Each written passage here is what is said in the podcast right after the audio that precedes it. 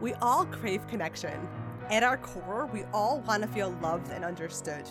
Hi, I'm Nechami, founder of Karmela Cosmetics, a company that produces high performance natural beauty products and is dedicated to uniting and empowering women through the power of color.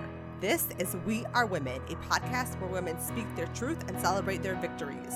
This podcast came about as a way to give a voice to all women because we all have stories to share.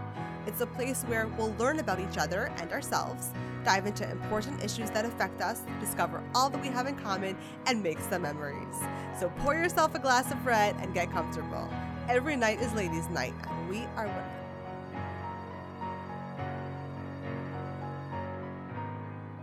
Tonight's interview is with influencer and Instagram coach Tiffany Cheung. I've been following Tiffany for a while now, and I was so excited to connect and get to hear her story firsthand during this interview. Tiffany was raised in a traditional Chinese home with the mentality of speak when spoken to without much of a voice. When she got pregnant at age 18 while in an abusive relationship with her boyfriend, it obviously created a lot of conflict with her parents and community. As you'll hear her talk about during this conversation, Tiffany became a single mom at age 18 and was barely making it financially. She was raising a child while living off of food stamps, sometimes not even having enough food for herself, but she always made sure that her child was fed. With a lot of internal mindset shifts, shifting from a scarcity mindset to an abundance mindset, and of course, a lot of hard work, just this past year, Tiffany went from zero to $200,000. Now she's bringing in a six figure income. I am so excited for you to hear her story, learn a lot, and be inspired. I grew up in a Chinese household, pretty traditional. And I was taught, similarly to a lot of different Chinese families, especially as a girl, to kind of stay small and to speak when spoken to. So, very, um, I felt like I was very limited in expression. And I know this might be really weird to hear for people who know me now because I'm very loud. I'm very out there. I talk about everything. I'm very open. Um, but communication and expression of emotion was something that wasn't really taught, especially in my family. And so it was something that was so important to me that as I grew up, it was something I had to learn to be, um, to kind of come to terms with. But very young, and as I was growing up, I felt like I had to act a certain way. I felt like I had to do things a certain way in order to be loved or worthy or accepted uh, within my family, within school, and different communities. Wow. Okay. So, how did that impact you as a teenager and then I guess as an adult? Yeah, absolutely. So, as a teenager and growing up into adulthood, I recognized that I was more emotional than anyone else in my family. And so it made me feel like there was something either that there was something wrong with me or I never felt like I could fit in. Um, I always felt like things were just, I just felt so limited and constricted because I was raised a certain way with a certain religious background, certain things that I could could do and couldn't do. Um, my parents were more on the strict side, so I wasn't even able to really hang out with my friends. Even when I got my first car, I wasn't even allowed to drive it until I got like my official, you know, permit. And so I felt like there were so many limitations in the basis of like what was possible for me. And it wasn't until I got into adulthood and I became a single mom really young, which of course disrupted everything that my family kind of built and expected for me because it was my first year of college. Um, and we can get into that too. But from there, I really discovered hey, I have a voice. I have dreams and I'm able to manifest anything that I want in this life. And I was able to start looking instead of what was possible in my current limitations and circumstances um, and into the unknown possibilities of what I could tap into. And I feel like from there, I really started to kind of rise as a woman and as a human being but it did take a lot of deconditioning. It did take a lot of reframing a lot of the things that I was taught growing up in order to release that and release those subconscious teachings and societal conditionings. For sure. I'm sure it did. Yeah. So what made you what was the catalyst that that made you be able to like release everything and start taking chances? You said that happens around college time, right? Yeah. So I had my daughter at 19. I got pregnant at 18, and it was a toxic relationship. It was really abusive, um, specifically verbally and emotionally. There was a lot of gaslighting. And it was just after, and I was in the relationship. He was my high school boyfriend. So we were together for years. Like it was around five years. And then we did this on and off thing because we were like, oh, let's try to make it work. It's not really working. And it got to a point where I was like, I kept um staying stuck in this victim mentality of like, why does this keep happening to me? What is happening in my life that's causing this to happen over and over? Right. Like I kept looking within myself as if like, um, like, oh my goodness, as if I had no um control over the situation, which in some situations, and it's a different for everyone who's in a um either domestic violence uh, abuse situation or circumstance, there are things that make you feel like you're stuck. But for me, I was putting a lot of it on myself like, oh, why is this happening to me? And it wasn't until I recognized, like, hey, I have my own voice, I have a purpose, and I am able to create the life that I desire. And I'm no longer living in what I truly desire. This is obviously not what I expected when I, you know, got pregnant or got into this relationship. So that really helped me switch my entire mentality into what is possible for me and that life is happening for me, not to me. But I also had to take a lot of responsibility for my own actions leading up to that point. And that was a really pivotal moment for me because within a matter of months, I lost my job, actually lost the place I was living in. I moved out on my own with my daughter. I got a new job um, and I was just kind of on my own and I was figuring out kind of what life had in store for me. But it was at that point where I realized I was just sick of living a certain way, falling in love with potential um, instead of who someone actually is in the moment. And I guess for myself as well, I kept putting my worth and weight into people and things around me versus just taking charge of what I could control and what I could craft in my own life. That's awesome. Yeah, I mean, it's you're so right. I think a lot of people we like we tend to look at external stuff as causes for our happiness or for Right.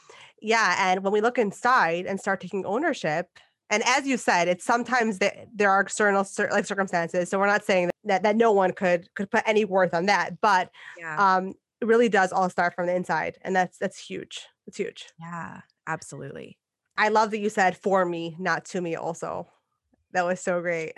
Yeah. That's such a sh- pivotal and strong, powerful mindset shift when you start living your life knowing that every single thing is happening for you and that the universe is going to teach you lessons over and over and over again until you get it. Trust me, I was in that same relationship, living that same cycle for five years, like five whole years until I realized this is not the way I want to be treated. I need to leave. I need to get out of this, not just for me, but for my daughter too.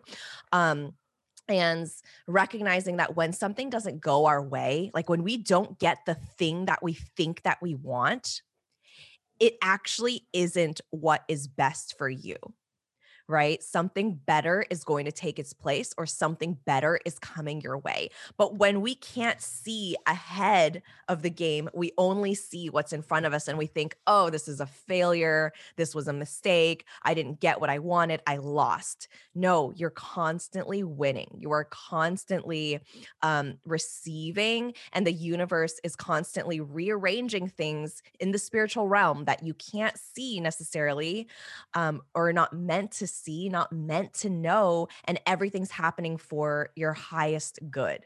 I actually have that written down in a post-it note. Oh. I love that. I love that. It's so true. It's so true. And I think part of it is letting things flow. And that's such a huge, I think a lot of us, especially like high achievers, you just want to make it happen, make it happen. And sometimes you Oh, have to just, I you know. know, let it, because the universe has its plan. It's true. Yeah, it's hard. It's a lot easier said than done. It takes some time. It takes time for us to get from, okay, I know I need to release. I know I need to, you know, kind of surrender in the situation and just kind of take or or learn to take control. But it's it's it's definitely something that takes time. So be patient with yourself through this process as well. None of this happened for me overnight. For sure, for sure. So, did someone point it outs you the way you were living and kind of looking at external circumstances and everything? Or was it you like it just like came to you one day, you're like, I I need to change my life? Yeah, I think it was just I mean, my friends had been telling me for, uh, I believe, a while, and it was just something that I was aware of, but I wasn't aware that I had so much control over the situation. Again, it was like that feeling of being like emotionally or mentally stuck and feeling like you're stuck, feeling like there's no way out. Um, but then recognizing and regaining your power. I would call that chapter of my life like regaining my power and stepping into who I am and who I'm meant to be. And so for me, it was like awareness, awareness, awareness, but then not actually taking action until I just got to a point where I was like, this is not this is not where I'm meant to be. I need to get out of this. And so it looks different for people. Sometimes people recognize that they take action right away. Some people know and they kind of have to ride the wave until they get to a point where they're like, okay, this is what I'm going to do, or creating a, an action plan. Um, so it really depends. And it depends on the situation. And some are more difficult than others, especially when there's kids involved. So for me in my situation, I did everything I could to try to make that work. But then ultimately, it was that decision of choosing myself at the end of the day, choosing myself, choosing my sanity, choosing my happiness and um, the happiness for my future and being able to prioritize that above all else, knowing that I didn't know. It was a lot of unknown. I had no idea what was in store for me. I was just trusting the universe. And I kind of took that leap and expected the net to appear. And I did the same thing when I lost my nine to five and started my own business, I had no idea what was going to happen. I was just trusting that intuitive nudge. So, listening to your gut, listening to your body, listening to your intuition, it's going to tell you. It's going to tell you when something's wrong, when something doesn't feel right, when something feels off. Um, you'll know. Absolutely. It's so funny because people who have been listening to my podcast or been following me for a while, um, they're probably thinking like, they're they are so aligned because I talk about like gut feelings all the time and intuition. That's like oh, my so I love that you're saying that because our so intuition has yeah, it holds so much weight. It really does. Like people yeah. underestimate the power that it's literally a gift from God that we have this. Yeah. That we know, your body knows. Mm-hmm. So I want to like go back a little bit to your pregnancy and the story and what happened. Yeah, absolutely. So I did grow up with a religious background and family. I'm not so much religious now. I'm very much more spiritual. So tapping into my spiritual side, all of that good stuff, God and the universe, kind of seeing God as source is um, where I'm at right now. But at that point, I was still in, involved in some church communities. And I remember when I found out, I found out in the second trimester. Um, because my cycles are very irregular. So, and I didn't feel I didn't really feel any different. So I was like, there's no way, right? There's just no way. Um, it was also kind of that lack of, you know, when parents it's like that thing when parents don't bring up topics or they don't talk about things and just expect everything is going to be fine and just expect you to know and to be educated, which is why I think that sex education is so important and not just coming from school and uh, and teachers, but from your parents as well, which is why I'm so open about everything with my daughter because I think when you're able to take charge of your health and your body and know your options and have full body autonomy it's so it's so so powerful um so i yeah i was 18 and i ended up taking a test i had um my daughter's dad my boyfriend at the time go and uh get the test for me because I was so scared. And I still remember it. I couldn't take the test at home because my parents were there. So we went to CVS and there was a Starbucks right right next door. So I went into the Starbucks um, to use their bathroom, right, and to take the test. And I remember, I still remember this. Standing in line in front of me was a woman with two kids, one of them in a stroller, and I was like, why? and I was like freaking out. And then I went in, I took the test. Obviously, it was positive. And I was like, nope, it's wrong. This is wrong. This is a false positive. There's no way. So I took it moving past the woman in the stroller, getting out of Starbucks. And then I just showed her dad, my boyfriend at the time. Um, and then we both just cried. And then so this is funny, but I remember him going, Oh my goodness, we need to go to the emergency room. And I was like, Why? This isn't an emergency. It's just an emergency to us. I was like, Why would we need to go? What are they going to do? so but I remember, um, I actually remember scheduling an abortion consultation because I remember just feeling very inadequate, very young, obviously. I even had a friend tell me, like, Tiffany, you should get an abortion because you're not responsible enough to be a mom.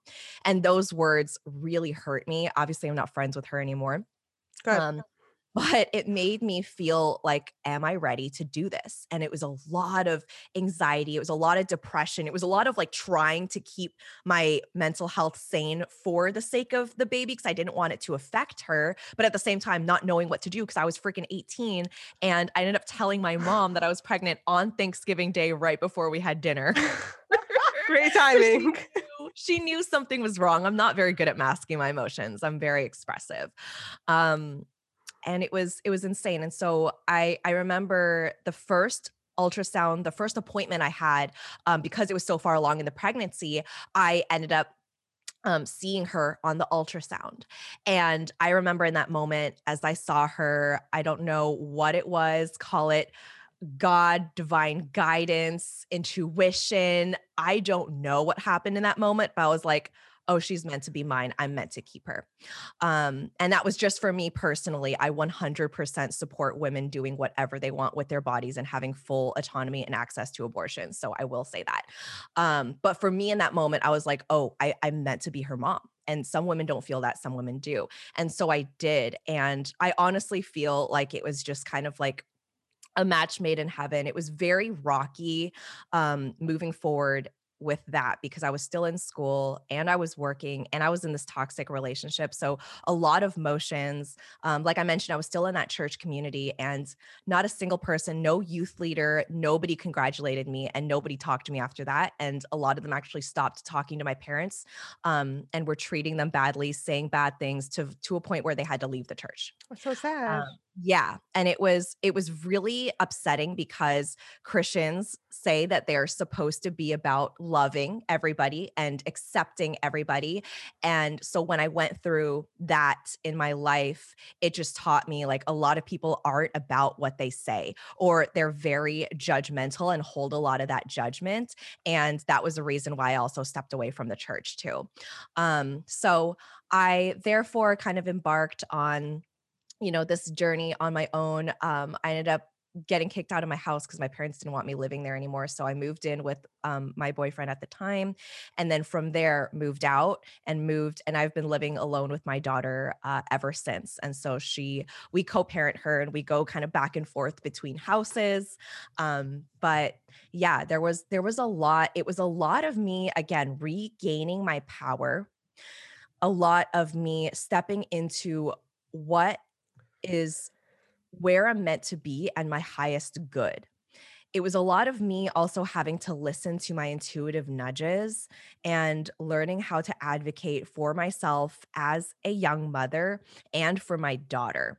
Um, and because I was so broke, I think I was making like it, it had to have been like at that point, maybe $17 an hour, but I was only working part time and I was still going to school. So there were some nights where I would choose for my daughter to be fed because I couldn't, you know, either order food for myself because I had to pay rent or there was some sort of unexpected like car issue or something that needed to, you know, get paid or taken care of that I had to prioritize. Um, and I was also breastfeeding her for the first couple years, which really helped. And I was on um, food stamps, and she was on WIC, which is um, uh, support, f- food support for young children, uh, women, and infants. So I had a lot of assistance at that time, and I remember not ever feeling like I was ever gonna be financially free. Living in the Bay Area, which is one of the most expensive cities, you know, San Francisco is one of the most expensive cities, if not, I think it's the ex most expensive city in the United States, and homes here, you know, like, at I was paying rent it was just a one-bedroom and, like, $1,500 a month, right? So, really, really high, uh, just prices for everything and just constantly having this lack mindset.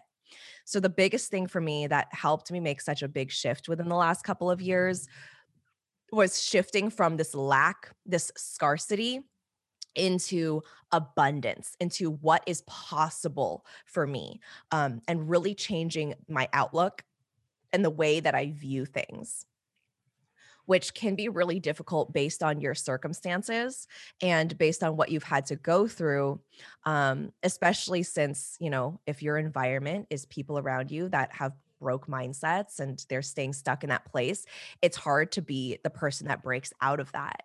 And so, honestly, it was a lot of mindset work, awareness, harnessing that control and power over my life again in order to come to a place where I feel like I have more more power and boundaries around my emotions as well as how I see the world and what's possible for me within that.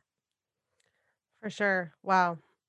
Yeah, no, that's you're seriously amazing that you I'm just like picturing this in my head, like this 18-year-old getting pregnant and then being disowned pretty much. Yeah. And then you you're on your own um in this expensive city trying to make it and take care of your daughter, keep her alive. I can't even imagine. Yeah, um I want to talk about also like where you are now, but I just want to I just have a couple questions first. So, Please. first of all, did your parents help you out at all at the time or are they Yeah. So when they first found out, um, they were obviously really upset and shocked, and they didn't really know how to respond. My sister was in high school at the time. And so they felt like the best thing to do was to just have me move out. They did help me find a place, but they just didn't want me you know, they just didn't want me in the house. And of course, over time, this had to test our communication skills and just the way that we um, communicated with one another, especially with my mom. Um, and she's, yeah, it was really difficult for her during that time. I believe that that was one of her, well, I'm sure it's every parent's like worst nightmare, but for her, it was something she brought up over and over. Um, and she was really scared about that happening because she knew, I don't know what she thought about me, but I really don't know. Um, but it was a fear for her. So she didn't really know how to handle it. And again, she's not great at expressing her emotions. So it normally comes out in this like control and anger and, and trying to manipulate the situation. She's also a Virgo. That doesn't have anything to do. but but she's she's a lot. She was a lot. So at first, yeah, it was really difficult. It was really, really difficult.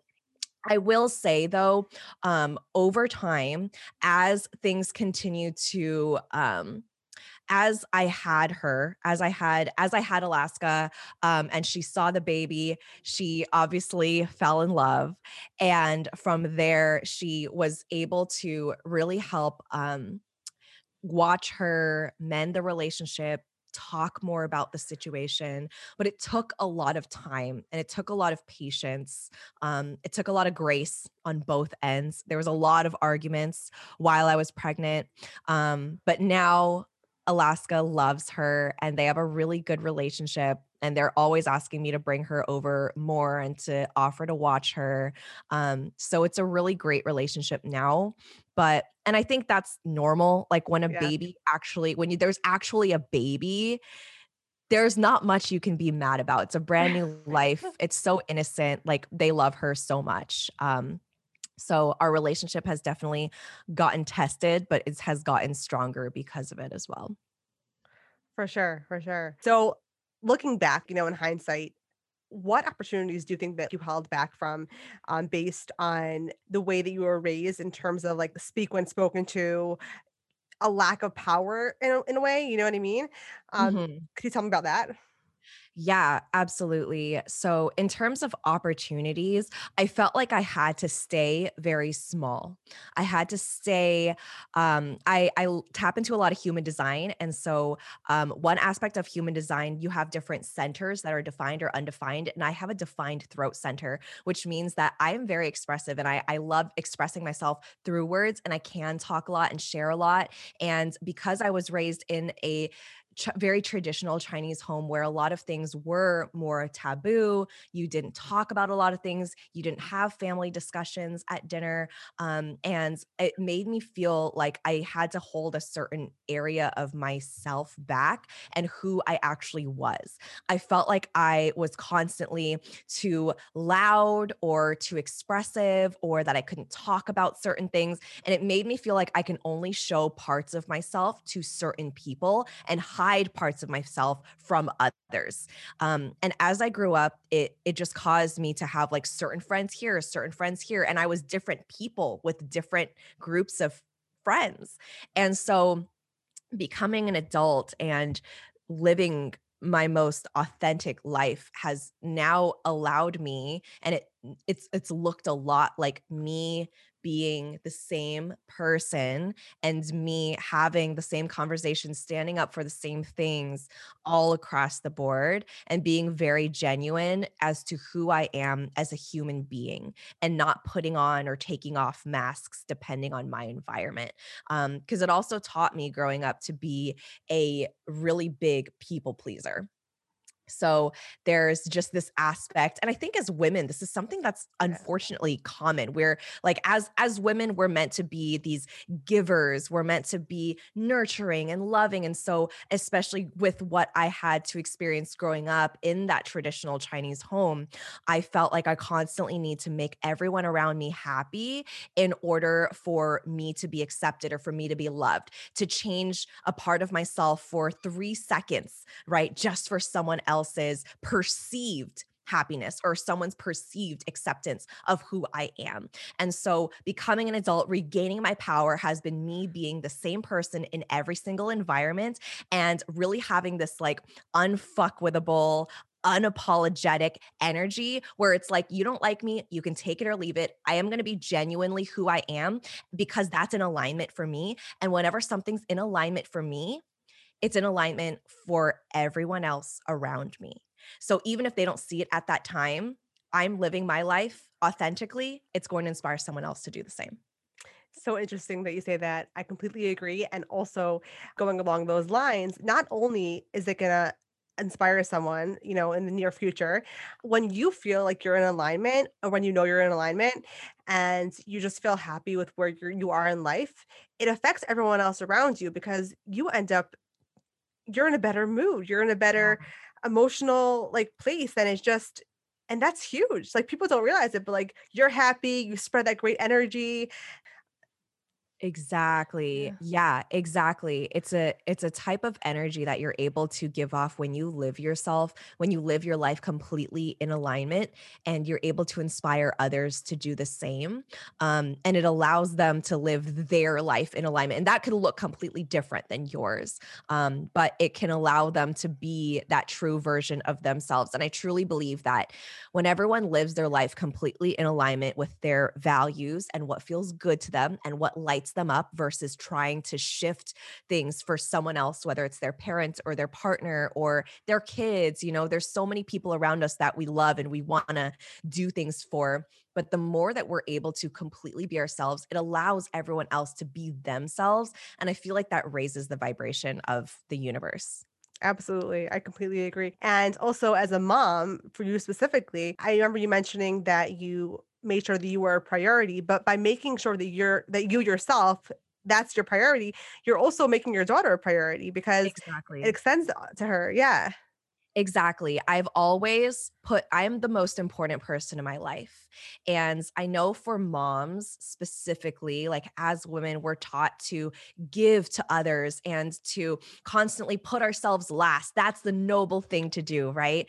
But then what does it teach our kids? It teaches our kids to put everyone else in front of themselves rather than taking care of their number one priority, which should be themselves. So we see a lot of marketing around self love and self care, about it being fun and frilly and bath bombs and skincare. But a lot of it, honestly, is setting boundaries, cutting cords, having tough conversations, maybe cutting people out of our lives or being aware of limiting beliefs, right? And and learning to kind of take action around that or learning to just accept ourselves fully as who we are um, and working through trauma and that's not always necessarily easy. And so when I put myself first and I get to fill up my own cup, it teaches my daughter to do the same. It allows her and it gives her permission to live her life fully in alignment because she sees me doing the same. She doesn't see me folding for anyone else. And I think that's so powerful, especially as women, um, because we're not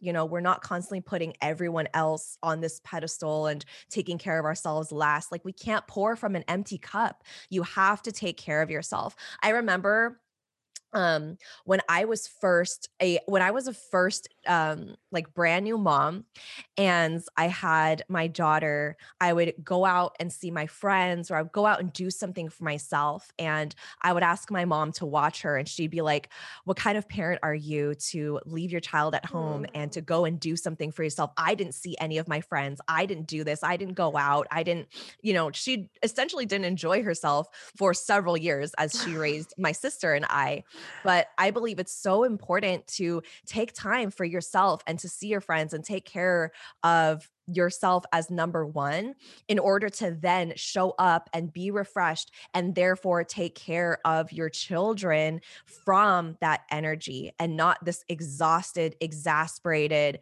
constantly on edge, frustrated version of myself that my child doesn't want to see anyway. So when you fill when you take time to fill up your own cup first, it's going to positively affect everyone else in your life. For sure. Absolutely. So do you have any advice or tips for moms who are having a hard time, you know, taking care of themselves, how to do it or like or why they should well, I guess you just spoke about why, but I guess like how to do it. Yeah, absolutely. I love tangibles. Um one thing would be if you have if you have the resources or someone to reach out to with things like cleaning the house or you know washing the dishes or things tasks that you feel like you you just need to get done or even laundry see where you can outsource that to somebody else. There's there's going to be people in your area that are looking for work um, and you can see where you can outsource some of those things or automate certain things like trips to the grocery store you can have that delivered. That can save you an hour or even an hour and a half of getting the kids into the car and going and then you're all frustrated and you're exhausted and you're running around trying find everything like those are things that you can put on um, automation and really see where you can ask for help. It does it really does take a village to raise a kid and i'm sure that there is there's got to be some sort of opportunity or resource where you can see where you can reach out for help whether it is somebody actually watching your kids or maybe it is looking for um, counseling or therapy, just so you have someone to talk your thoughts out to. I've been in therapy for years. Like, I love being able to have a space where I can really just talk about my emotions, get things off my chest, and be able to really build up specific tools in my toolbox to handle certain situations. Um, I think for moms, it's really hard for them to reach out for help because for some reason we're taught to you know, as women become mothers and to become wives and then have it all figured out somehow without e- even being taught how to do it. And so when something goes wrong or something doesn't feel right, women feel like, oh, well, I should know this. So it's embarrassing to ask for help, or I got it. I can do it on my own, right? It's that mentality of like the bootstrapping. Um, but you're human. And so give yourself grace especially since we're still in a global pandemic. There's so much going on right now in the world. Um, the more you can give yourself that grace and be patient with yourself and ask for help when you need it, the more it's going to benefit you and your children in the long run. So true. So true. Yeah. I love that. It's funny because I always talk about self-care but i'm also not a mom yet so it's nice to hear from someone who's actually a mom who could be like no it really works i'm telling you like you could do it Yeah, it's it's important. It's not always easy, but if I can do it while running a multi six figure business and going to school for my bachelor's and as a single mom, like anybody can find time to take care of themselves. Yes, and it, and that is a great segue into what I want to talk about next, which is how you shifted from a scarcity mindset to an abundance mindset to be where you are today, which is so inspiring to see, you know? Yeah, thank you. Um yeah, it was a lot of recognizing that my old ways were no longer serving me. That was step one was that awareness of like okay this is no longer working in my life. Something needs to change. And it was a lot of just going from what are my old ways of thinking? And why are they keeping me stuck? So for example like i'm a daughter of two immigrants. My dad uh, immigrated from Hong Kong uh, during his college years to come here for college, and he was broke, had absolutely no money and he couldn't even afford a bike so he would walk miles to get to school and then he would bus tables at night to get a little bit of money and he didn't know any english. Like imagine immigrating to a country where you did not know their main language at all and on top of that he was trying to build a corporate career and a life for himself um, and he faced a lot of racism and discrimination back then towards asian americans and unfortunately still today as we've seen in the news. Um, and so he worked hours on end. He worked 10, 11, 12 hours, and he would often miss me and my sister's birthday parties and school events. My mom ended up going to all of them, right? Which I, that's something I actually really appreciated that she did. Um, but it taught me subconsciously. He didn't directly teach me this, but as a child, you learn more from seeing what your parents do and what they model. So if they're saying something to you and they're turning around and doing the exact opposite, you're pretty much like, oh, I don't have to listen to that, right? Subconsciously, right. you're seeing them not walk the walk. And that's why I try to be just as like in integrity and as ethical as possible in telling my daughter and then just having open communication with her if, you know, if if life happens but also just being sure that i'm always walking the walk um and and not just saying it. So for me seeing him model working 10, 11, 12 hours a day and then going from being really broke to now being the partner at his firm and having a being a really successful businessman, I was like, "Oh, that's what I need to do. I need to work myself to death. I need to work these long hours and ne- I would never get to spend time with my daughter. I all of these things that I just caught onto subconsciously that aren't true. Um and so when I first started my business, I had to sit down with that and really just completely release, not just around like working and um, like productivity and taking action, but what did I believe about money? What did I believe about being successful? Um, if someone grew up in a really broke environment, they might think money is evil. Money, um, wanting more money and wanting an abundance of wealth is going to make me a bad person because maybe growing up, all that they saw were really rich people being greedy and thinking, or their parents saying, oh, we'll never be like them. We can never afford luxury things like that. Right. Which mm-hmm. is common for a lot of us, really. Um, but as we grow up and we want to become our own bosses, then it starts coming out and we start recognizing um, this these things that we've been holding on to for so long and then we end up self-sabotaging our own success because we think that we're going to turn into a bad person if we make more money. That's what's happening in our subconscious. So it's a lot of deconditioning and having to reframe the way that we view money and success and business and our life and what we're capable of creating. So, a book that really helped me to do that was You Are a Badass at Making Money by Jen Sincero. Have you read it? No, but it sounds like an awesome book. I love the title. Like, like, it. It's very okay, gonna, empowering. Gonna... Yeah, you are a badass at Making Money by Jen Sincero. It's green cover. And I bought the audiobook and I listened to it. I think I listened to it all within like a just a couple of days. Um, and there are questions where you're right. So I took notes and notes and I was like, oh my goodness, this is life changing. Um, and I realized like there was a lot that I was holding on to in terms of limiting beliefs and money and success and what was possible for me. And so once I was aware of it and I learned to reframe it and release it and let it go, I was like, I can do anything. And so I went into starting my business with that mindset because I had done all that deconditioning and because I was coming from this place of like, I'm going to be really conscious of what I tell myself and what I go into business doing. And I feel like I almost did it in such like a naive way where I was like, I can't fail. I'm telling myself that I can't fail. And so I'm just going to do it. And there are certain statistics that people share like, oh, 90% of businesses fail within the first year. And oh, it's so hard. So I literally just chose not to listen to any of that. And I was just like in my own bubble of like, business gets to be fun. Business gets to be easy. I get to love what I do. And out of nowhere, I literally manifested like $200,000 within my first year of business. It hasn't even been one year in business. Wow, that's amazing. So, how'd you do it? It was literally just those beliefs and just learning to energetically align myself with that vibration of money. The first time I heard that, I was like, that sounds insane. But it's really just deconditioning every single thing that you did. it's not one, I don't think it's like one thing that I did that got me there. I still had to take the action and kind of create that foundation of masculine energy, which is taking action, but not just taking action, right? Because I can be very much like, oh, well, I just need to do, do, do, do, do. Like if I do this, then I'll do that. And if if I do this more, then I'll get more of this, right? It was releasing all of that and just being acting as if, living as if I'm already the version of myself that has everything I want. So I started showing up every single day in my business as the version of Tiffany that already had six figures. I'd never seen more than a thousand dollars in my bank account. I don't know what I was thinking. Looking back, I have no idea where that even came from.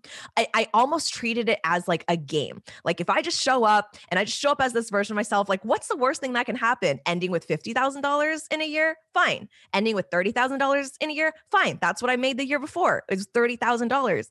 And this year, or I guess now it's last year, a couple of months ago, I made thirty thousand dollars in a week.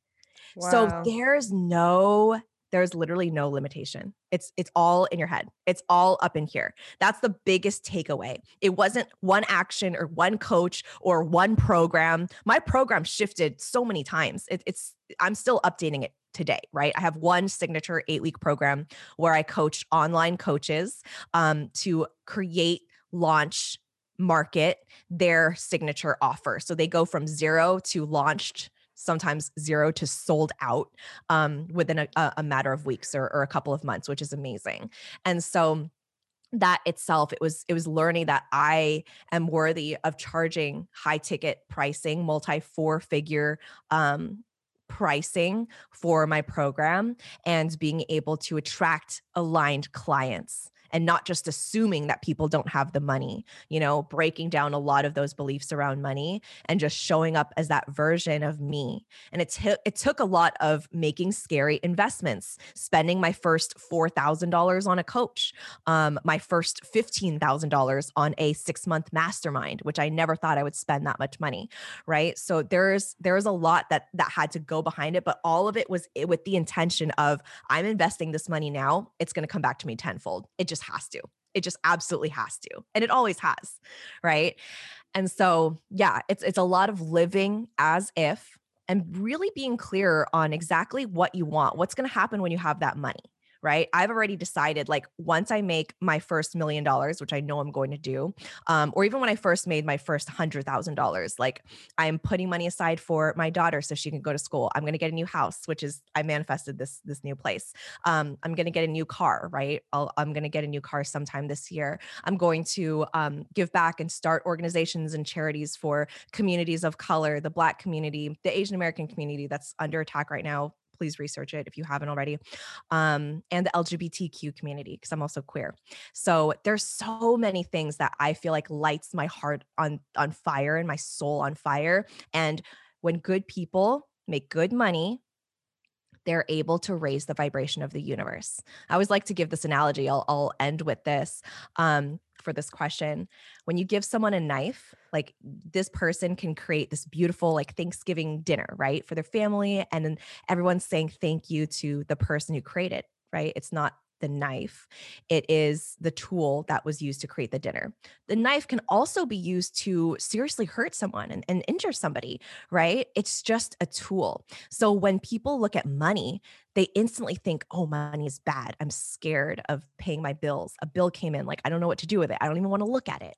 Right. It's it's building this relationship with money where you can create abundant amounts of it and releasing the beliefs that you've been told or that you've caught on over the years from people that are living in that lack mindset and completely cutting cords with that way of thinking in order to attract and experience more abundance. Because if I can do it any I I promise you this is not I am not a unique special well we all are but like this not like a unique special case where someone I want someone to look at that and be like oh well that's really good for her but that's never going to happen for me no I'm literally telling you I'm only sharing all of this because it's possible for every single person it really all just goes back into what are you telling yourself your thoughts are going to create your reality Absolutely. Yeah, I'm so aligned with that mindset. It's funny because when you first said it, you said it might sound crazy. And I was thinking to myself, like,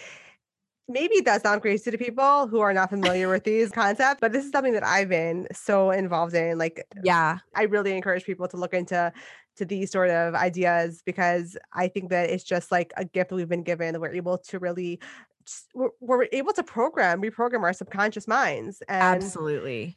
Yeah, and that's amazing. It's it's incredible. Yeah, absolutely. I love everything that you just said.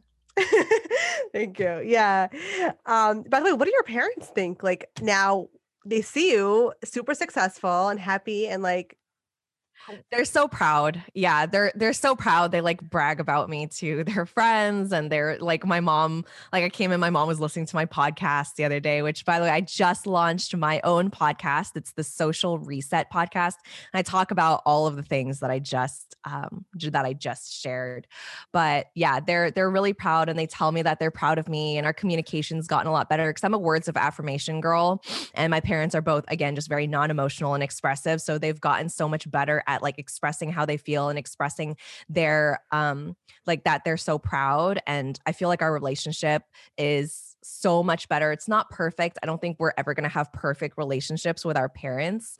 Um, but like it's just, you know, it's just a fantasy. But I think it's gotten so much better because we've both taken the time to learn each other and to communicate better and to just be better people at the end of the day, right? It's it's you can't change, you can't force someone to change if they don't want to. So seeing my parents work on their own personal development and, you know, their own limited limiting beliefs and things like that, even if it's not at the rate that I would want them to go, I don't have any control over that. I get to love them as they are and I get to create boundaries as necessary. I get to, you know, choose what I share um with them. But but yeah, they're they're very proud. That's great. Yeah. It's really wonderful. So, first of all, um who are your female role models? Yeah. So, like I mentioned, the author Jen Sincero, she's really great at putting, um, you know, very empowering words to paper. Um, Manifestation Babe, do you follow her? Yes, she's I so great. Yes, so, so much. I love Kathrin. Um, I also I love Michelle Obama. I think she's a really great um, yeah, I think she's a really really great role model for for women as well as AOC. Like I love I love both of them so much. I think they set a really good tone for rising women in the Senate, in the government, in the United States. Like, I think that's just so powerful.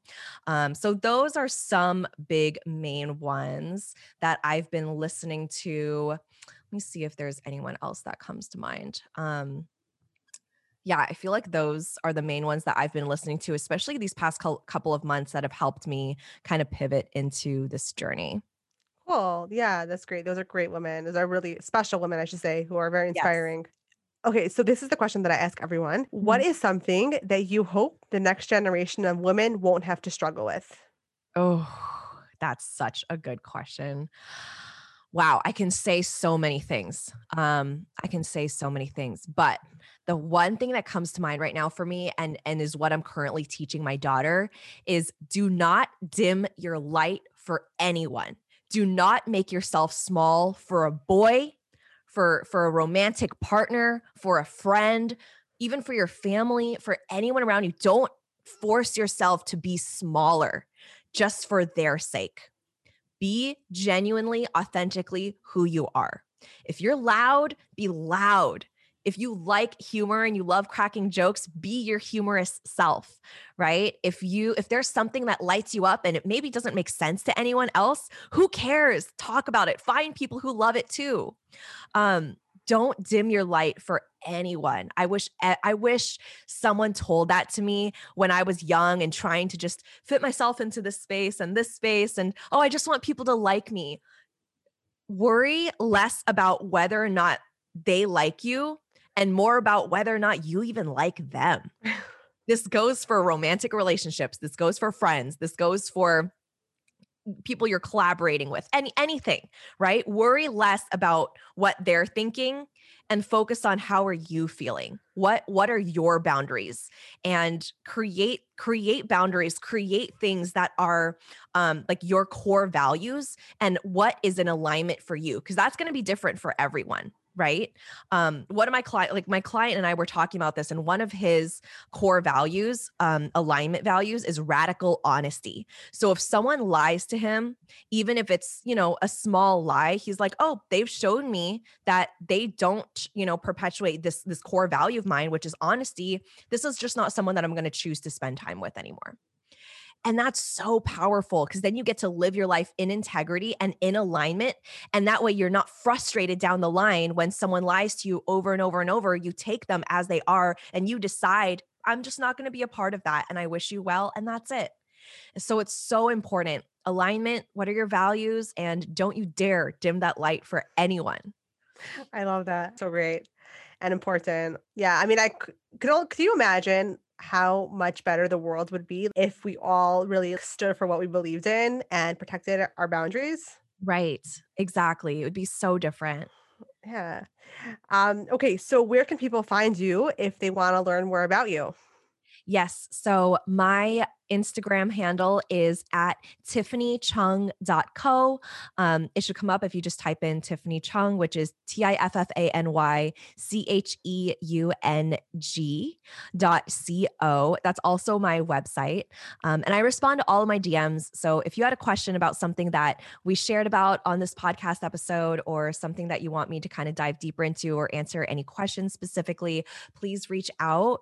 Um, I love hearing from from everybody and yeah, I get back to everyone via DMs. So, and I would also just love to connect. Thank you so much, Tiffany, for coming on and sharing your story. Thank you for having me. I've really enjoyed this.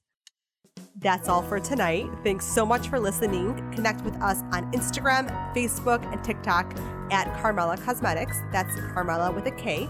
And on our website, karmelacosmetics.com. If there's a woman in your life whose story needs to be heard, send me a message to let me know who she is and why she means so much to you. If you enjoyed this episode, please leave us a review. We'd love to hear from you. We'd love to know your thoughts. We want you to feel heard.